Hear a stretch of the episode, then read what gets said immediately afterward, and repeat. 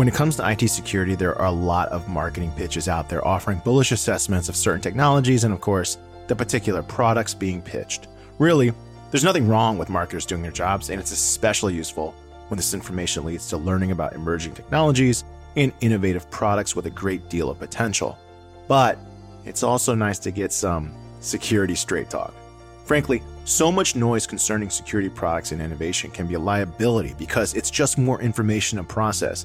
There's a real need for clear-eyed, big-picture assessment of the current IT security landscape.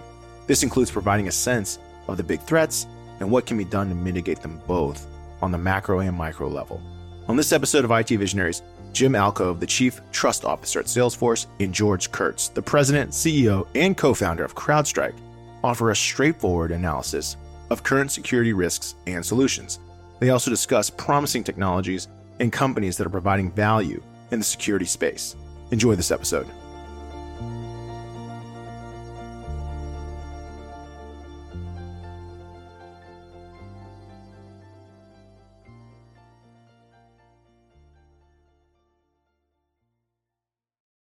Welcome, everyone, to another episode of IT Visionaries. And today we have another episode in our cybersecurity awareness series. We have Jim Alkove. He is the Chief Trust Officer at Salesforce. And we have George Kurtz. He is the CEO and co-founder of CrowdStrike. Gentlemen, welcome to the show. Pleasure to be here. Thank you for having us. All right. Right out the gate, we want to give you guys a chance in case someone doesn't know who CrowdStrike, and certainly I think everyone knows who Salesforce is, but someone might not. George, why don't you kick us off? Tell us a little bit about what is CrowdStrike, what does it do, and then we'll kick it to Jim. Jim, for sure, tell us what a Chief Trust Officer does. But George, let's kick it off. Well, I couldn't start this podcast without saying that we're the Salesforce of security, which I've said for a long period of time, and that's to pay homage to Salesforce, of course. And we're a leader in endpoint security protection and visibility, and we've got a platform we call Falcon, which has been deployed in many, many large organizations all across the globe. And the overall goal for us is to identify and stop breaches. And we've taken, I think, a unique view of doing that, leveraging AI and visibility across endpoints that people never envisioned. So there's a lot more to it, but at a high level, we're focused on stopping breaches. And we do have a small part of our business which is very strategic, that responds to a lot of the breaches that you read about in newspapers. So that's CrowdStrike. Yeah, we're definitely going to dive into more of that because endpoint security, as everyone knows, with remote or hybrid work models that are going to be here to stay, more endpoints than ever for you to protect. Jim, tell us a little bit about Chief Trust Officer at Salesforce. What is your principal role? So at Salesforce, we're helping our customers succeed by delivering a 360-degree view of their customers.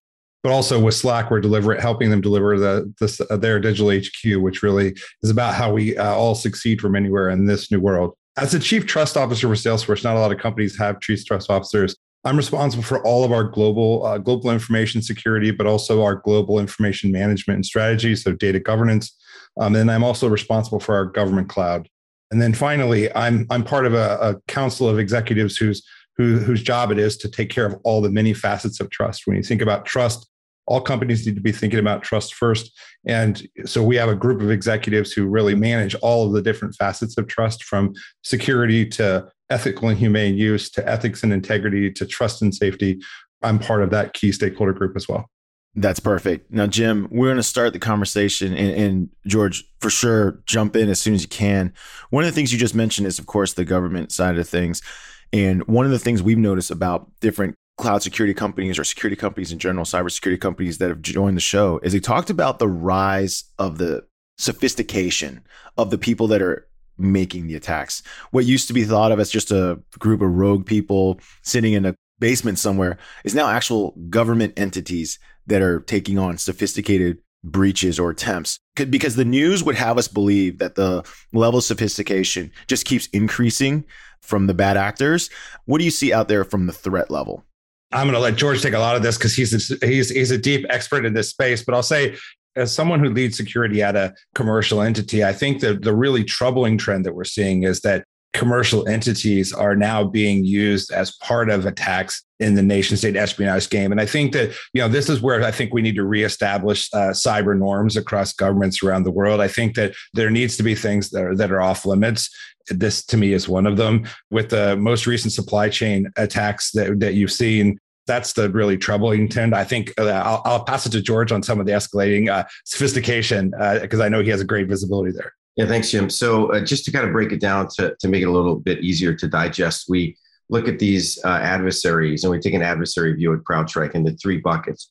First one being nation state, the second one being e-crime, and the third being hacktivism. And if we look at the nation state activities, incredibly sophisticated, a lot of the actors that you would know and read about, whether it's Russia, China, Iran, North Korea, all have amazing capabilities in this area. And what Jim is referring to is supply chain attacks, where a nation state has the time, they have the money, they have inclination to wait a few years to be able to get into a company, to be patient, to get into source code, to let it build, to wait another year just so nobody realizes there was a change, and then execute something like the Sunburst activity that we saw late last year. So incredibly sophisticated and patient and lots of money.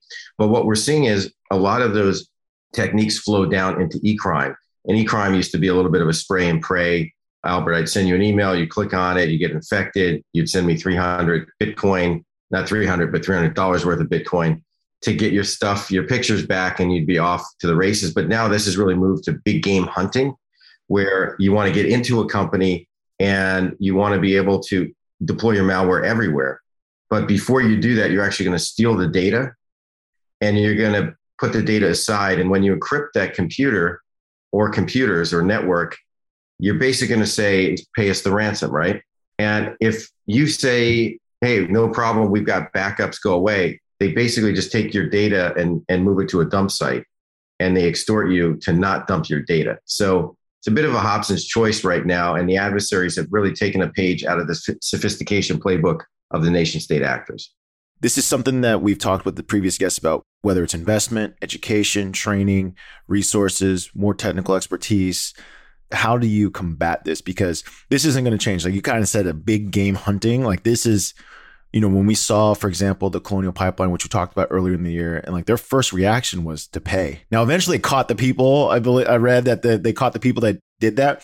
But Colonial Pipeline, that their reaction was to pay. You mentioned it, George, based on what you said, like the big game hunters here. I think a lot of them know they're going to get paid or they're going to get what they want. So how do you prevent that? I guess that's where we're going to lean into you. Let's talk about the positive side. Like, how do we stop this? Well, maybe I'll take a shot, and then, you know, Jim is working at scale with a massive company, and you know, there's a lot of things that have to happen, not just in cybersecurity, but when you look at these sort of attacks, I think one of the first things that we try to do is just understand the adversary groups. It's a little bit like going into battle. You know, you wouldn't go into battle not knowing who your adversary was and what their capabilities are. They bring bazookas or bayonets to the gunfight. And we track over 150 different adversary groups, nation state and e-crime actors, and we understand how they operate and what they target. And on a daily basis, we receive about 1 trillion signals. These are events that we get from all these endpoints and workloads per day. So to put that in perspective, we receive more signals from all these endpoints than Twitter has tweets in an entire year.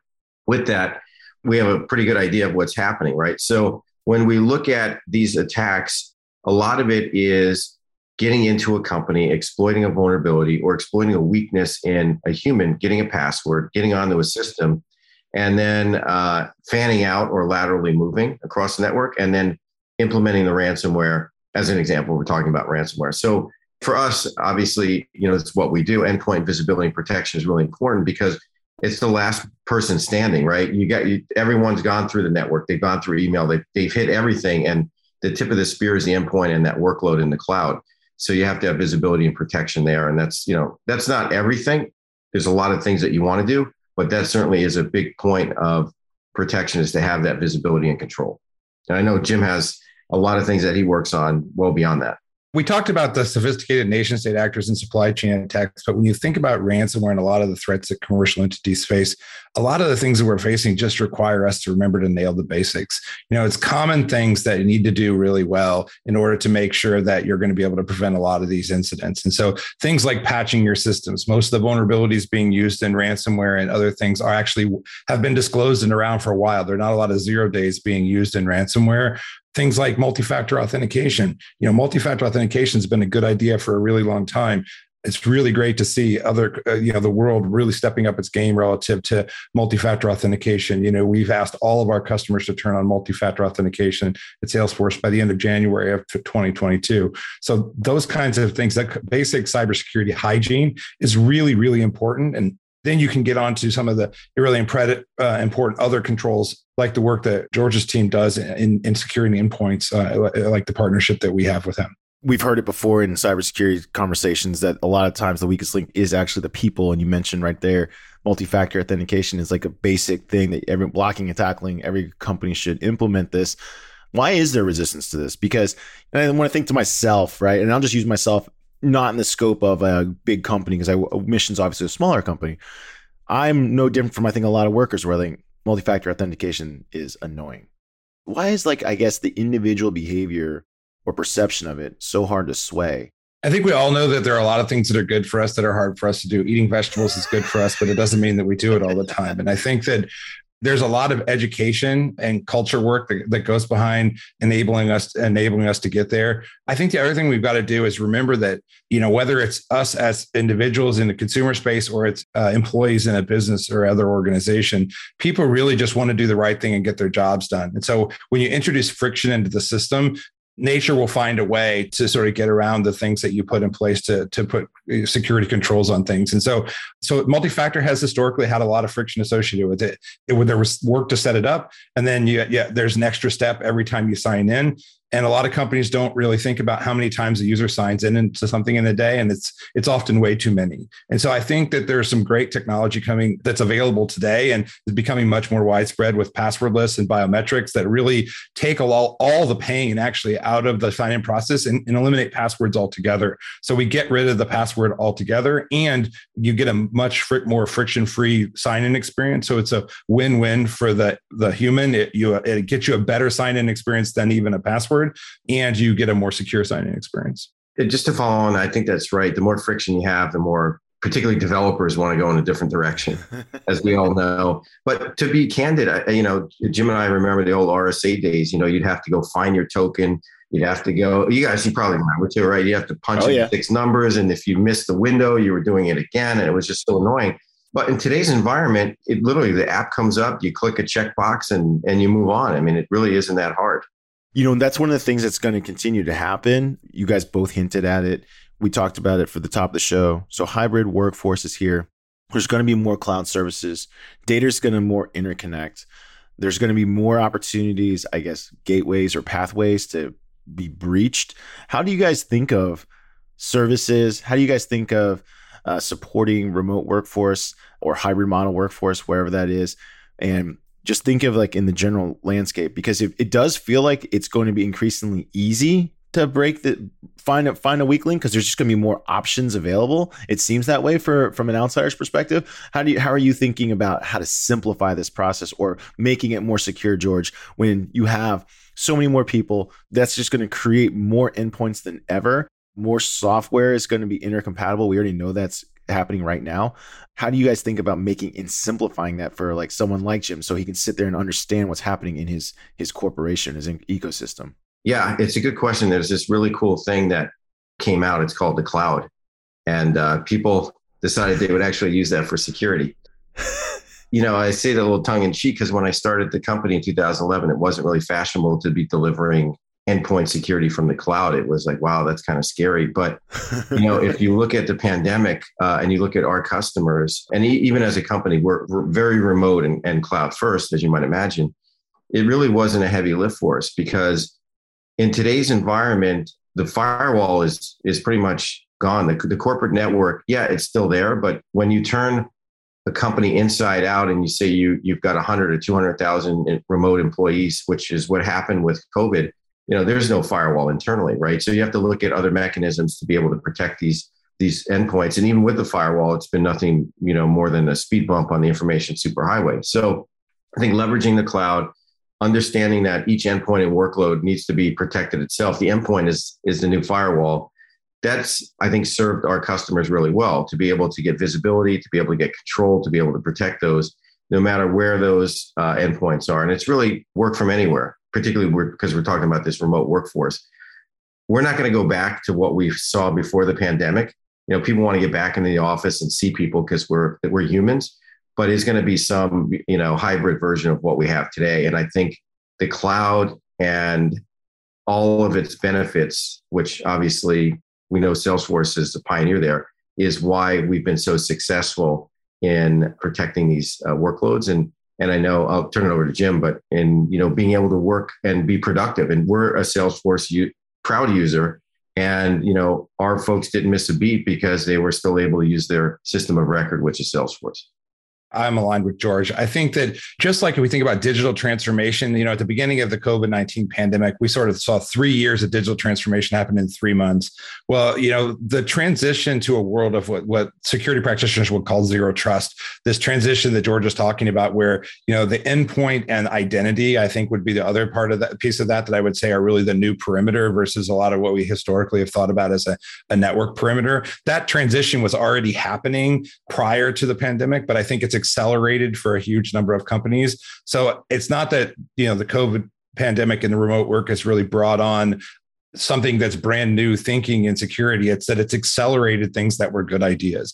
And so moving to zero trust, the focus on the endpoint, the focus on identity, you know, we're the right transitions for security. And now I think they're happening at a much accelerated pace, which I think will be great because even as employees come back into the offices, what you want them to do is, yeah, you have a corporate network, but you don't want that network to represent any level of trust. What you wanted that network to do is provide connectivity. The reachability of something shouldn't imply that you should have access to information like historically it has in many corporate networks. One of the fascinating things that we've had on the show is we've had people and representatives from, you know, some of the public clouds, AWS, GCP, and they talked about how much of the workloads of the world are in the cloud today, and that some of them are forecasting like only like 20%.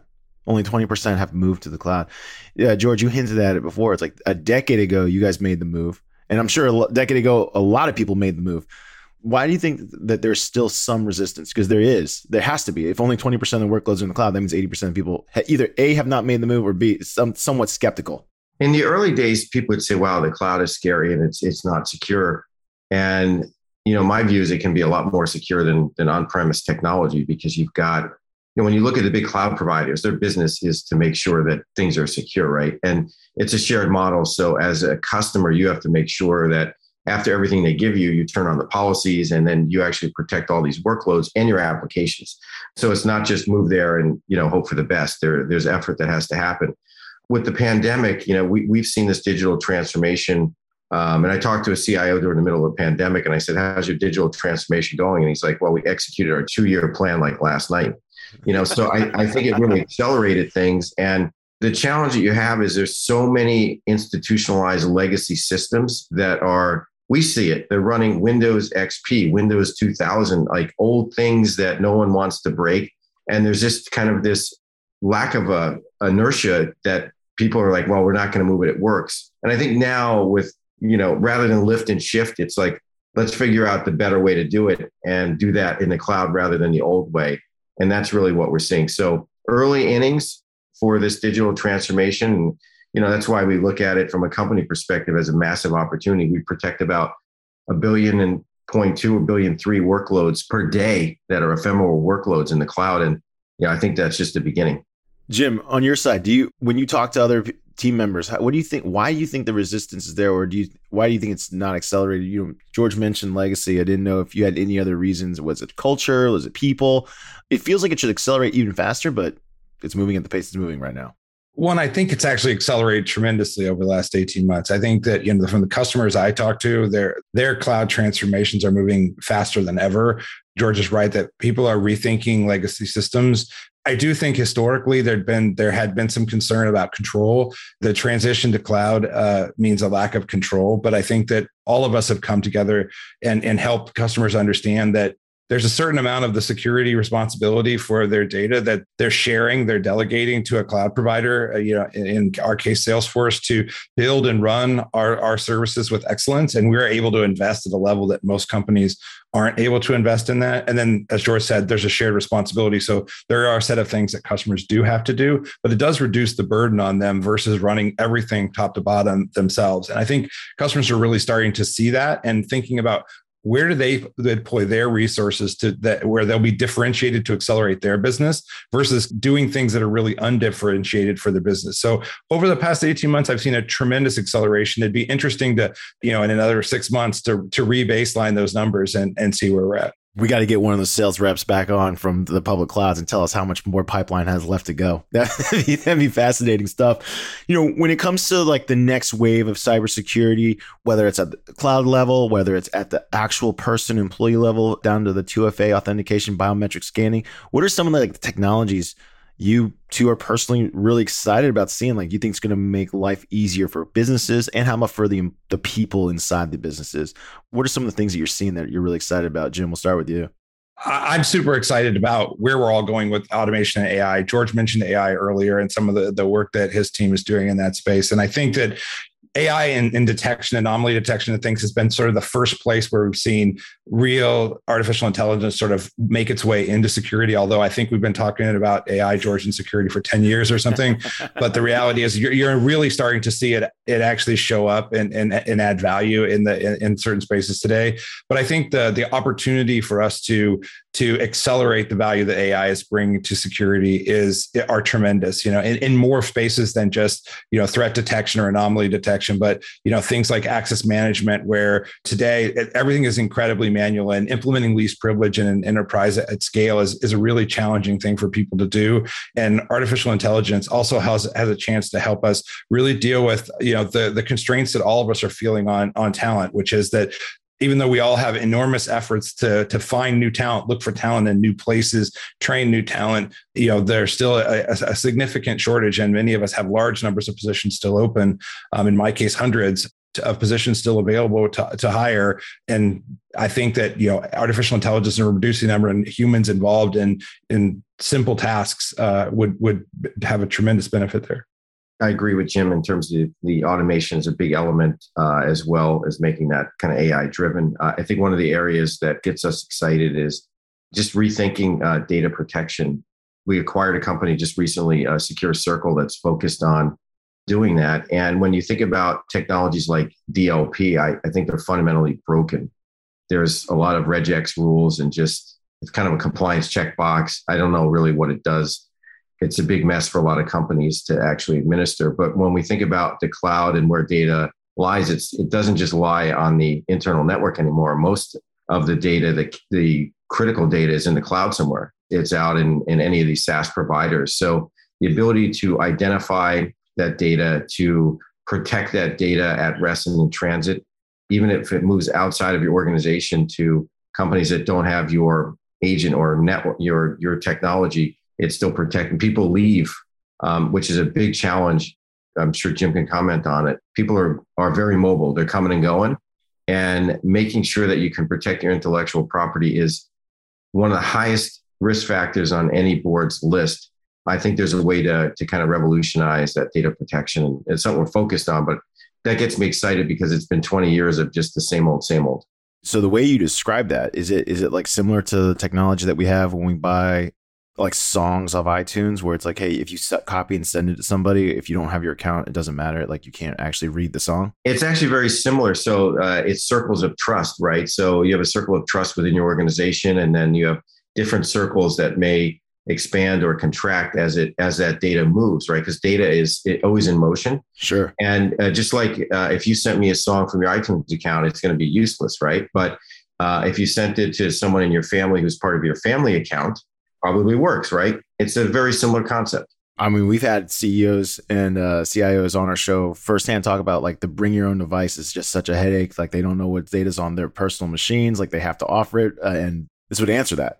Yeah. And that's what we think, you know, what people want is, and, you know, Jim is the best person to ask because he has to run a lot of this is, you know, they want to be able to understand where their data is, what's critical, and they want to be able to protect it if it's moving outside the organization or if someone leaves. You know, I'm simplifying it, but that's like a big problem right now is people are just moving, taking source code, taking customer list, all kinds of stuff.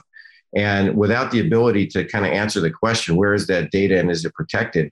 You know, it leaves people in a precarious position. So that's really what we're trying to solve. It's not going to solve everything out there, but that's like 80, 90% of the pain points.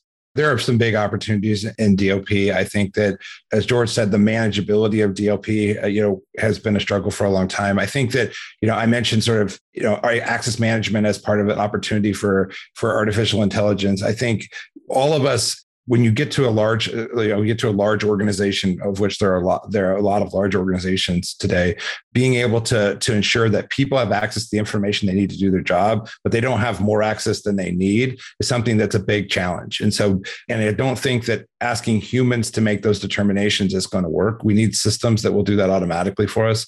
That's the opportunity in DLP, is to sort of take us from a world where there's a massive uplift of sort of a large consulting project to sort of define who should have access to what, and then codify that. And then as it changes, as George points out, things change. Everything's very fluid in terms of people change jobs within the company. It's not just people leaving the company, but even within the company, people changing jobs, and ensuring that once they leave their job, the expectation is they don't have access to the data they don't need to have access to anymore. And so, those things are really core problems that everybody needs to solve. And, if you take a product like Salesforce, there's a rich model inside of the Salesforce system that allows our customers to ensure that only, as employees move around within their organization, they only retain access to the things that they're supposed to have access to. Then as they lose access to their corporate identity, they're going to lose access to their Salesforce information as well. I've had to administer that, Jim. There's a lot of checkboxes, no doubt about it. I had to administer my Okta once as our company went from 0 to 200 people. And I thought to myself, this is hard.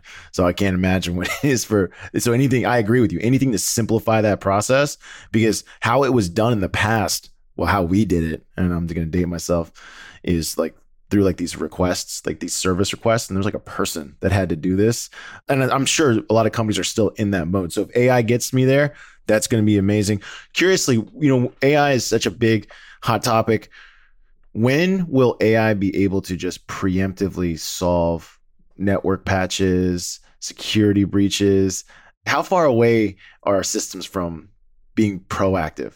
It's still far away. We're just really in the early innings of being able to protect systems. A good example is we had to spend a lot of time with customers to prove that, the AI wasn't going to block something that it shouldn't block, right? And we're there now. I mean, as an industry, we've evolved.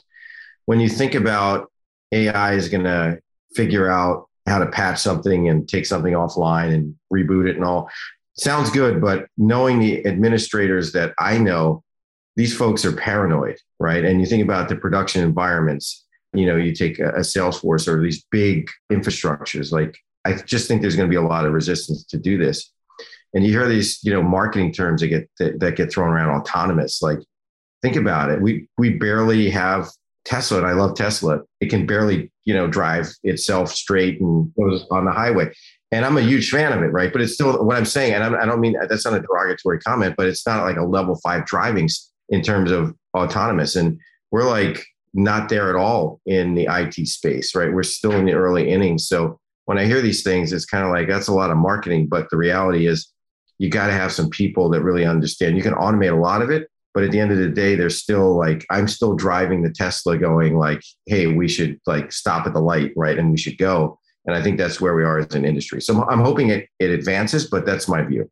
The amount of decision-making probably that goes into just recognition of things. I don't know how AI gets there in the short term. Jim, how about yourself? Because I know you probably get more pitches than anybody of hey, we can do this for you.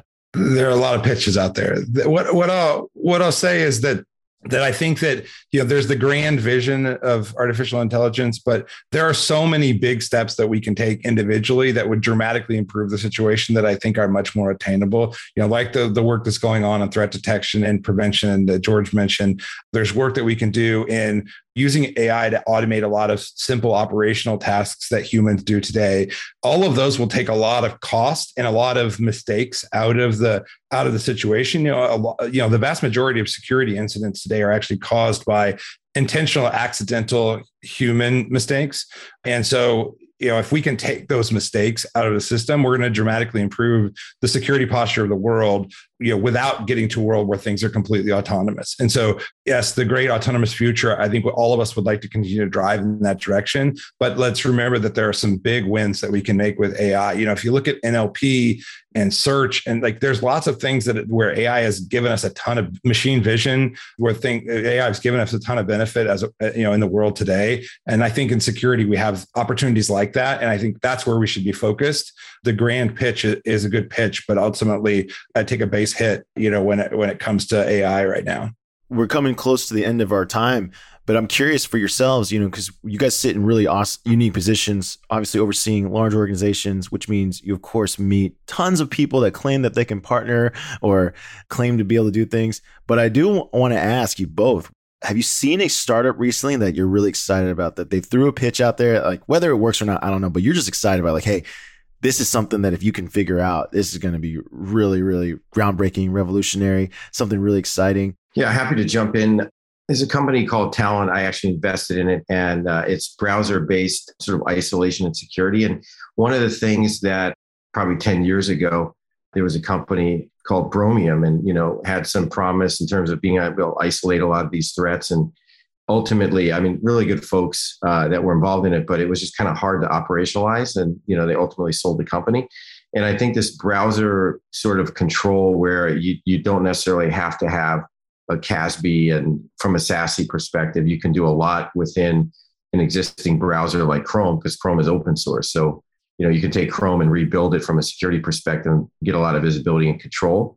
And I think it has promise, for remote workers, for the ability like, hey, I want to control my ability to go to any of these SaaS providers and lock down the data. And I've got remote workers that or contractors, you can kind of lock it down without a lot of heavy lifting, a lot of friction. So still early days, and we'll see how it pans out. But if it's made easy by using a browser that everybody knows like Chrome, and I think it could have some legs. That's awesome. How about you, Jim? What have you seen that you're really excited about? Well, we talked about this accelerating transition to the cloud. And I think one of the things that a lot of enterprises are struggling with is managing the security posture and configuration of the cloud.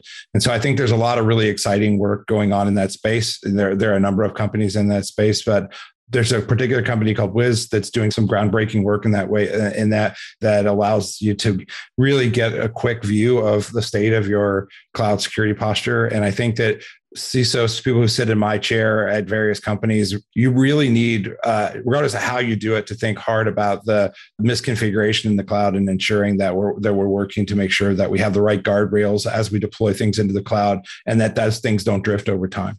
We just had the CTO of Wiz on. Yeah. That's a really exciting episode. We'll have to introduce you so you guys meet him. He's super fascinating. They talked about how they just fundamentally broke apart the question of what is the actual question we're trying to answer. I think you'd enjoy that episode. But guys, it was awesome having you today on IT Visionaries, talking cybersecurity, talking about the future state of where it's going to go. Before you go, we always like to let our audience get to know you guys a little personally. George, you mentioned Tesla. I also wanted to ask you guys more outside the work questions so our audience get to know you a little better. What's something that you're excited about in your personal lives that maybe we don't know too much about? Because a lot of technologists lean on technology to tell them like what is cool. So think of something outside of the world of business. What is something that you're just really bullish on, something new that you've seen that you're like, hey man, I really hope this works out. Or maybe you already have one and you're saying, hey, this is an awesome gizmo. Jim, I'll start with you. What is some like a personal consumer product you're just pumped by? As someone who's a super gadget freak, I think that I'm super excited about sort of the e-health space and what's going on and the evolution of those devices. Obviously, without getting into specific names, I'll say I think that I have a whole bunch of devices in that space. And I think allowing us all to take better care of ourselves. The pandemic has really enabled us to realize how important to us and our employees in the world that taking care of your personal health and well-being is. And I think that technology is really going to play a big role in helping us all remind ourselves what we need to be doing to take care of ourselves. And I think that that's a place that I think we're going to see a big transformation over the next, really just a couple of years. Heck yeah. George, how about yourself? Well, I'll kind of get back to Tesla. And I had resisted getting a car for a while. I raced cars, I raced Audis, I raced Mercedes, and, have those cars and kind of put it on hold to get the Tesla. And I got the Tesla this year and I'm like, man, I should have got one a lot earlier. It's really cool. And kind of reboots. And I don't know, now I'm trying to actually get the self-driving module, but you have to have a safety score of like 100. And being a race car guy, mine's nowhere near that. So, I think it's really cool that your car just updates and gets new features. And I'm a bit of a sucker because when I have a Model Y, and I've been waiting on a Plaid for a long time. But, when they sent me the update in the app that said you could take half a second off your car, 0 to 60 speed for like $2,000, I couldn't hit the button fast enough. So I think it's a great business model, and I like the car, and it's pretty cool. I just saw an article that the Y is now sold out for all of 2021. I mean, it's amazing. I got the car and literally I've been waiting for an S. I think it comes on Monday or something for like almost a year, and you can't get the cars now. It's just crazy, but I like them. They're good. They work. And, I think it's going to be the future. Yeah. I'm excited about the EV space as well. All these new companies coming. I got a chance to see firsthand the Rivian pickup. Right. And I was like, dude, this thing it just feels more like, I don't know. To me, it felt more like what I would want, because I'm an outdoors person. I go out there. Like Tesla doesn't feel quite like a car that I want to take on a rocky trail. Yeah. Yeah. But gentlemen, I appreciate you joining us today on IT Visionaries. Thanks for sharing a little bit about, your companies, what you're seeing, what you're predicting for the future. It was awesome hearing your insights here. I'm sure our audience will love it. Thanks again for joining us on IT Visionaries. Thank you.